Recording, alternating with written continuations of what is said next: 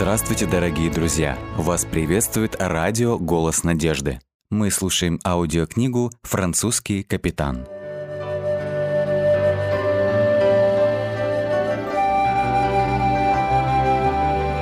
Глава 7. Город у моря. 1678-1679 годы. Путешествие в Мишер было довольно спокойным и приятным. Песчаная дорога, нырнув в небольшой лес, сразу от южной стороны Руана, бежала вдоль побережья на всем пути к этому небольшому поселению. Лес в основном состоял из пиней, похожих на гигантские зонты формой своих крон и отсутствием ветвей на стволах. Когда дорога огибала нераспаханный край какого-то поля, дядя Андре остановился, чтобы показать им окрестности. Вся эта земля, которую вы видите, это полуостров, мы называем его Медок, сказал он. Чтобы добраться сюда по суху, надо ехать на лошадях два дня до Бордо и обратно перемещаться на такое же расстояние, или даже немного больше, чтобы достичь Пуэнт-де-Грейва, там, где кончается земля, видите? Конечно, на лодке вы можете добраться туда меньше, чем за два часа, потому что расстояние на самом деле небольшое. Эта вода, которую вы видите впереди, является источником нескончаемого спора. Некоторые утверждают, что Жеронда — это река, то время как другие говорят, что это только лиман, нечто вроде залива. На самом деле это разлив двух рек — Дордонь и Гаронна, которые соединяются вместе ниже, недалеко от Бордо. И его величество в своей великой мудрости продолжал старший Андре с легким налетом сарказма, строит здесь канал, чтобы соединить Жеронду со Средиземным морем. Это позволит напрямую доставлять товары от моря до океана. Народ в Мишере постоянно спорит о том, на берегу океана или на реке расположенный город, потому что, как вы можете видеть, отсюда мы смотрим как на реку, так и на море, так и на океан. Но этот простой географический факт делает Мишер важным местом для таких людей, как я, которые зависят как от океана, так и от реки, чтобы зарабатывать на жизнь.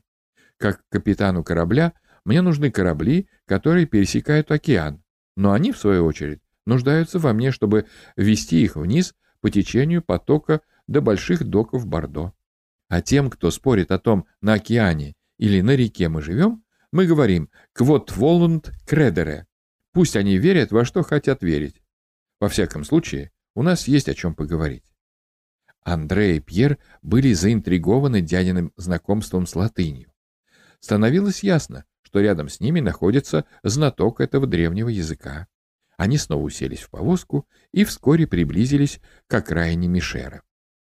Никто не знает, когда этот город образовался, но известно, что он был местом стоянки судов с незапамятных времен.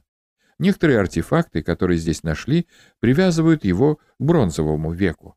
Позже он стал известен как логово пиратов.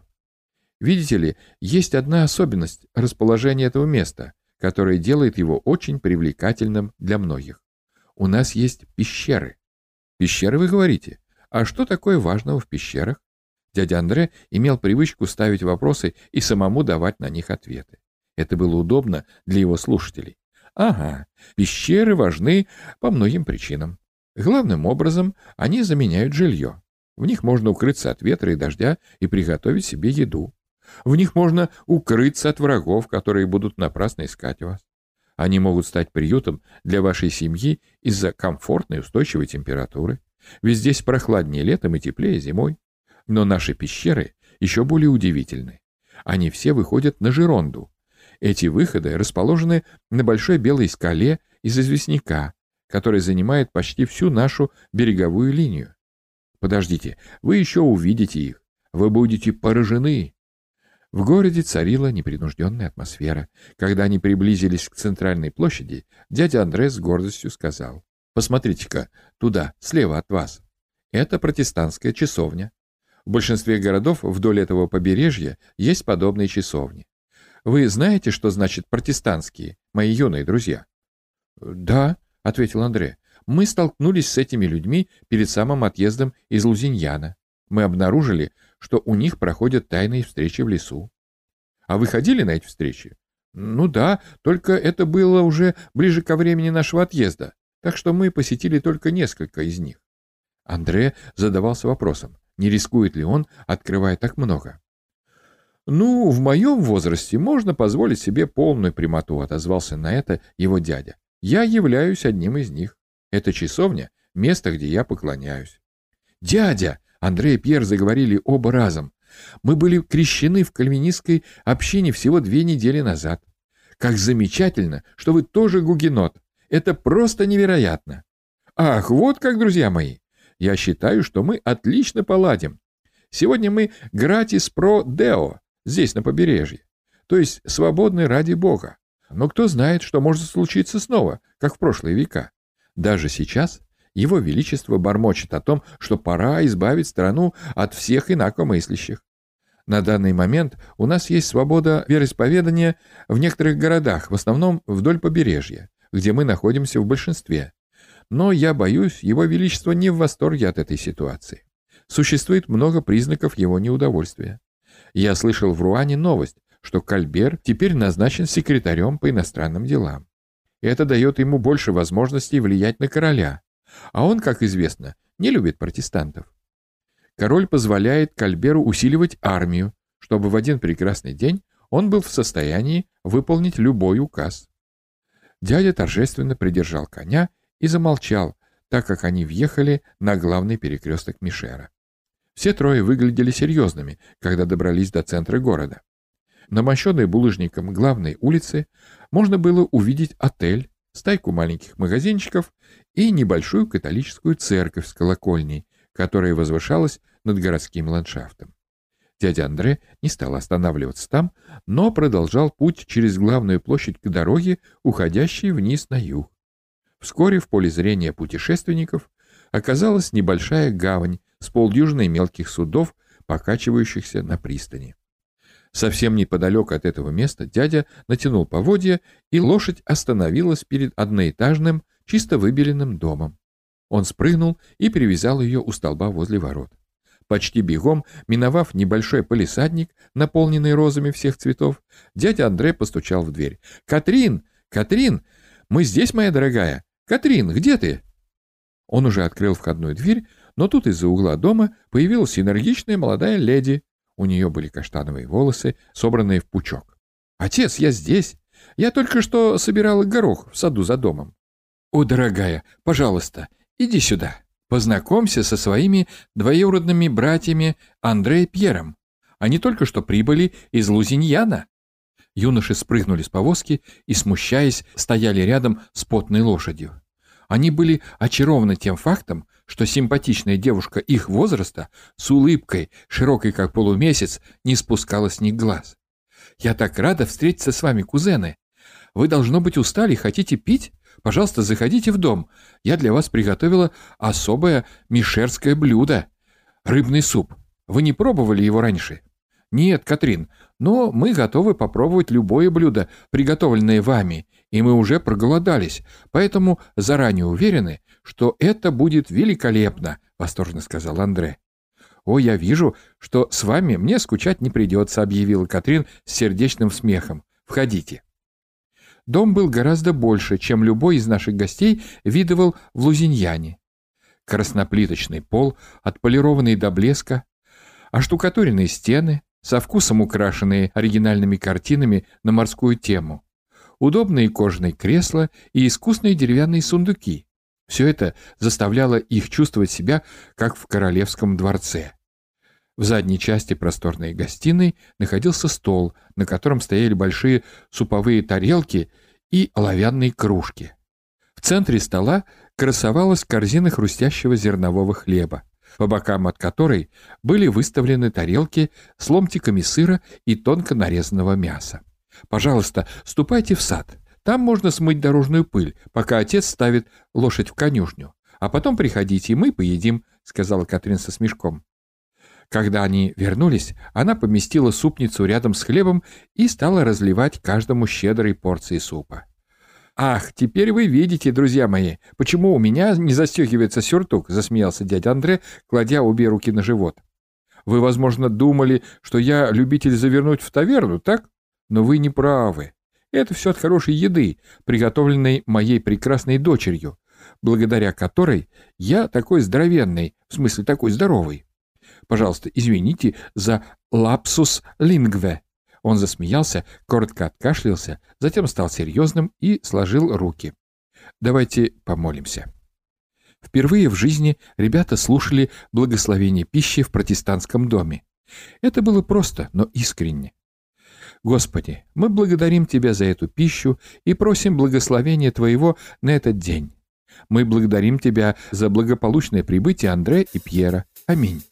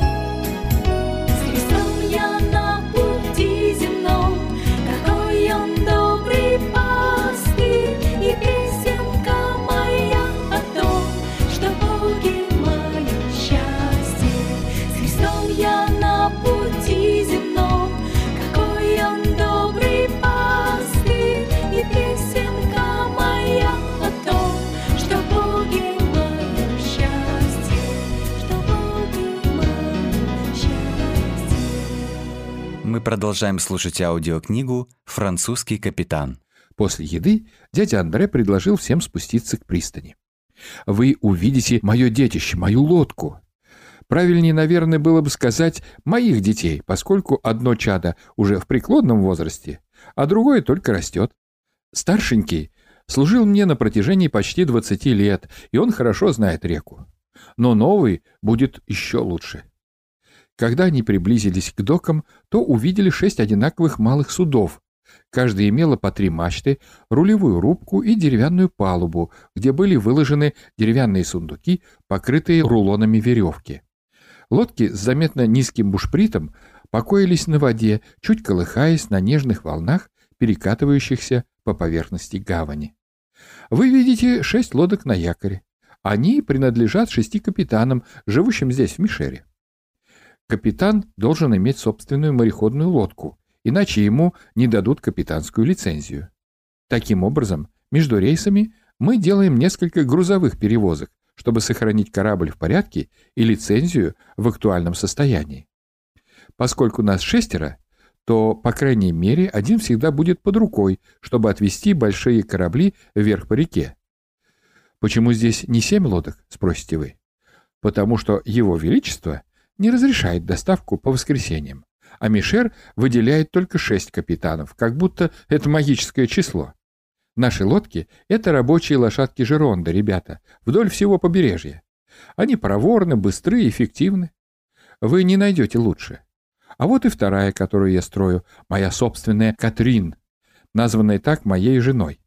Она всегда говорила, что свою первую дочку назовет этим именем. Так почему бы не перенести ее планы на лодку? Она была красавицей, эта женщина. Как жаль, что вы не успели встретиться с ней. Он коротко задумался, а потом сказал отрывисто. «Давайте поднимемся на борт».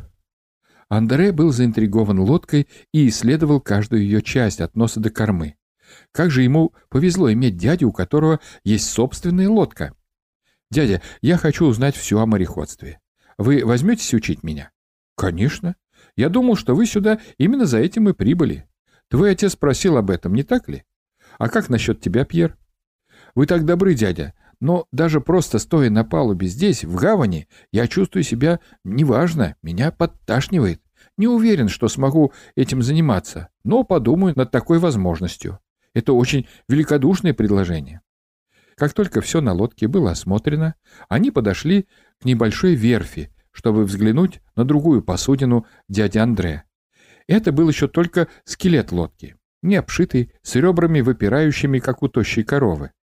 Потом, вернувшись на холм к дому, они застали Катрин, которая только что убрала со стола и теперь готовила кровати для отдыха гостей.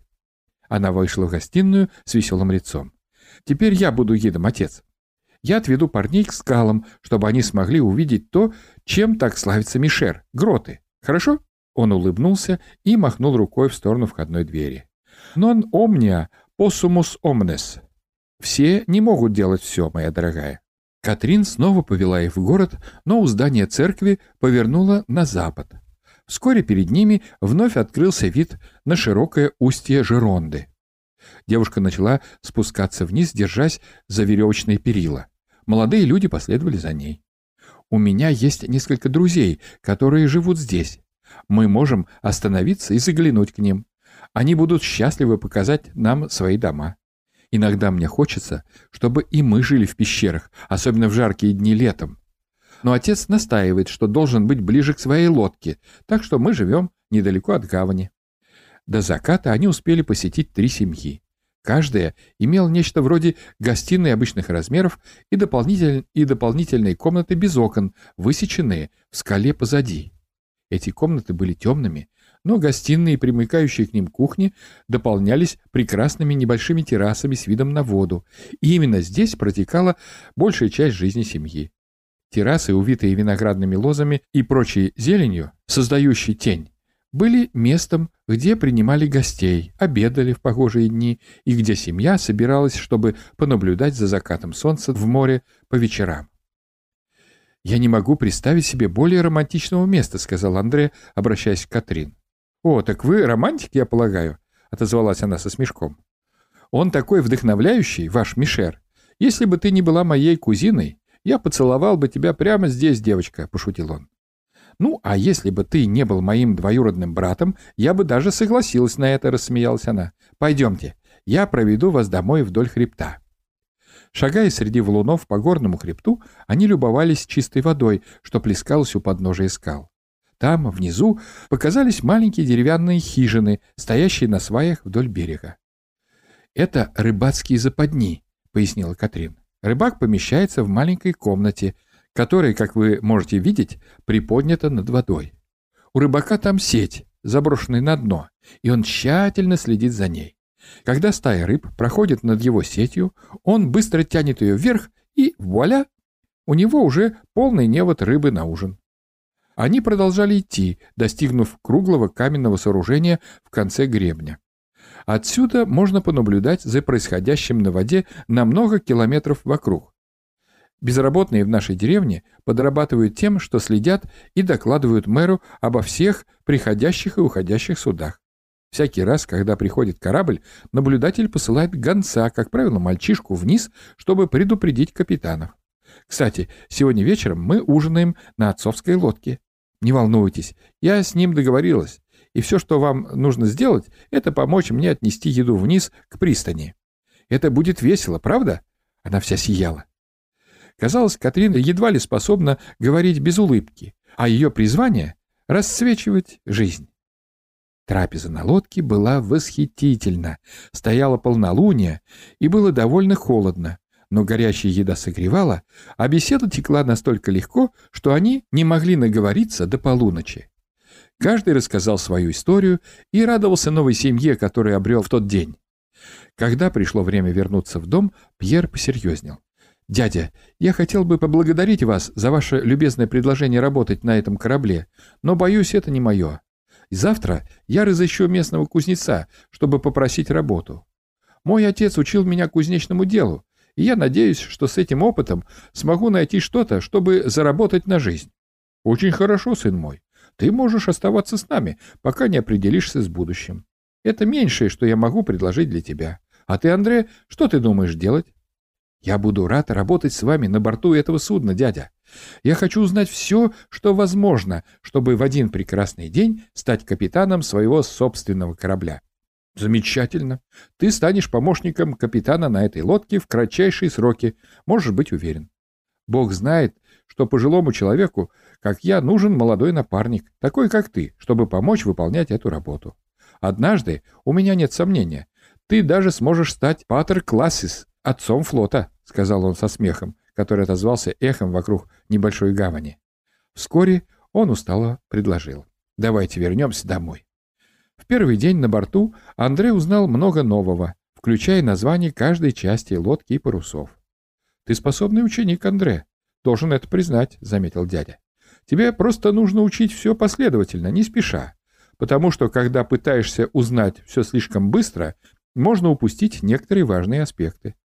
Андре быстро понял разницу между Марселями и Реями. Он охотно взбирался на грот-мачту, его первый рейс в открытое устье реки не заставил себя долго ждать. Экипаж принял заказ доставить в Леверден-Сюрмер, что находится на оконечности Пуэнт-де-Грейв, особый груз — винные бочки. Он узнал, что Марго, знаменитые вина Бордо, производимые из винограда, выращенного вдоль Жеронды, были частым грузом, доставляемым по реке. Пивоварня под Верденом, постоянный клиент дяди, также нуждалась в стабильном снабжении бочками. Поэтому каждую неделю маленький корабль делал то, что команда называла денежным заплывом, потому что за него им доплачивали дополнительно. Поездка дала ему возможность увидеть, какие действия потребуются от него на борту, и он нашел это волнующим. Опытный экипаж быстро проникся симпатией к полному энтузиазму Юнги и охотно показывал ему, как производится каждый маневр. Между тем дядя, наблюдая за ним с кормы, был горд тем, что член семьи заинтересован разделить его призвание. Видя молодого человека в действии, он чувствовал такое удовлетворение и уверенность, каких не испытывал в течение многих лет. «Он чувствует себя на этой лодке, как рыба в воде», — доложил первый помощник старшему Андре. «Да, будем надеяться, что его увлечение окажется серьезным». На следующее утро когда в доме Ламоро только что закончился скромный завтрак, состоявший из хлеба и кофе, к входной двери подбежал мальчик лет двенадцати. «Капитан Ламоро! Капитан Холландер вошел, сигналит, чтобы выслали проводника». «Спасибо, мой мальчик», — сказал старший Андре и вручил мальчику монету. Затем он повернулся к Андре. «Вероятно, краса Утрехта. Она приходит в это время раз в две недели. Андре проглотил последний глоток кофе, в спешке пролив несколько капель на рубашку. Ему предстоял первый опыт на борту большого корабля, и он сгорал от нетерпения. Оба мужчины быстро пошли вниз по дороге в док, где, ожидая работы, слонялись двое молодых людей. Они прыгнули в лодку и доставили Андре и его дядю на борт их судна. Когда Ламоро обогнул мыс, который защищал небольшую гавань Мешера, Андре едва мог поверить своим глазам. В устье их ждал самый большой корабль, который он когда-либо видел. «Ах, да, это краса Утрехта, как я и думал», — сказал дядя. «Она хорошо груженная. Должно быть древесиной Скандинавии». Приближаясь к этому плавающему великану, дядя Андре продолжал снабжать племянника сведениями о корабле. Это голландский галеот, который регулярно привозит древесину с севера для судостроителей Его Величества. У нас нет такой прекрасной древесины во Франции, так что мы зависим от этих поставок, чтобы строить свой флот. Капитан Схоутон — прекрасный человек, и за время нашего знакомства в течение семи лет мы стали большими друзьями. Вскоре они были в тени огромных корабельных мачт, и Андре мог видеть, что хотя это было трехмачтовое судно, как и у дяди, оно было гораздо крупнее, более громоздкое и больше напоминало по форме гигантский башмак, с закругленным носом и кормой. Оно явно было построено под перевозку больших грузов. Веревочная лестница была брошена через борт в миниатюрную лодку, и капитан Андрей и его помощник поднялись на борт корабля. «Разрешите подняться на борт», — объявил дядя решительно. «Да, мсье. Добро пожаловать на борт. Приятно видеть вас снова, мастер Ламоро», — прозвучал ответ на довольно гортанном французском. Большой человек, одетый в элегантный черный костюм и черный колпак, отделанный золотыми галунами, улыбаясь, шел навстречу. «Его Величество будет рад вашей поставке в Бордо. Будьте уверены, капитан Схоутон», — сказал дядя. Затем двое мужчин обменялись любезностями, и через несколько минут дядя дал Андре знак подойти и познакомиться с капитаном судна. «Это мой племянник, Андре Ламуро, который прибыл, чтобы узнать тонкости капитанского дела», с большой гордостью в голосе объяснил дядя Андре. «Молодец, парень. Желаю тебе стать таким же спецом, как твой дядя, лучший во Франции», сказал капитан, протягивая руку Андре. «Я очень рад встретиться с тобой, дружище. Ты похож на сильного парня. И небо знает, что вы должны быть сильными и волевыми, чтобы выжить в этой вашей стране.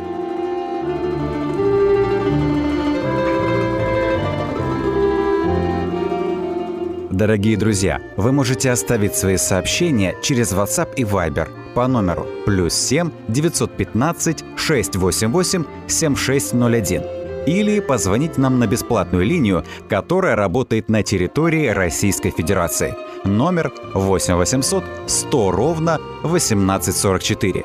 8 800 100 ровно 1844.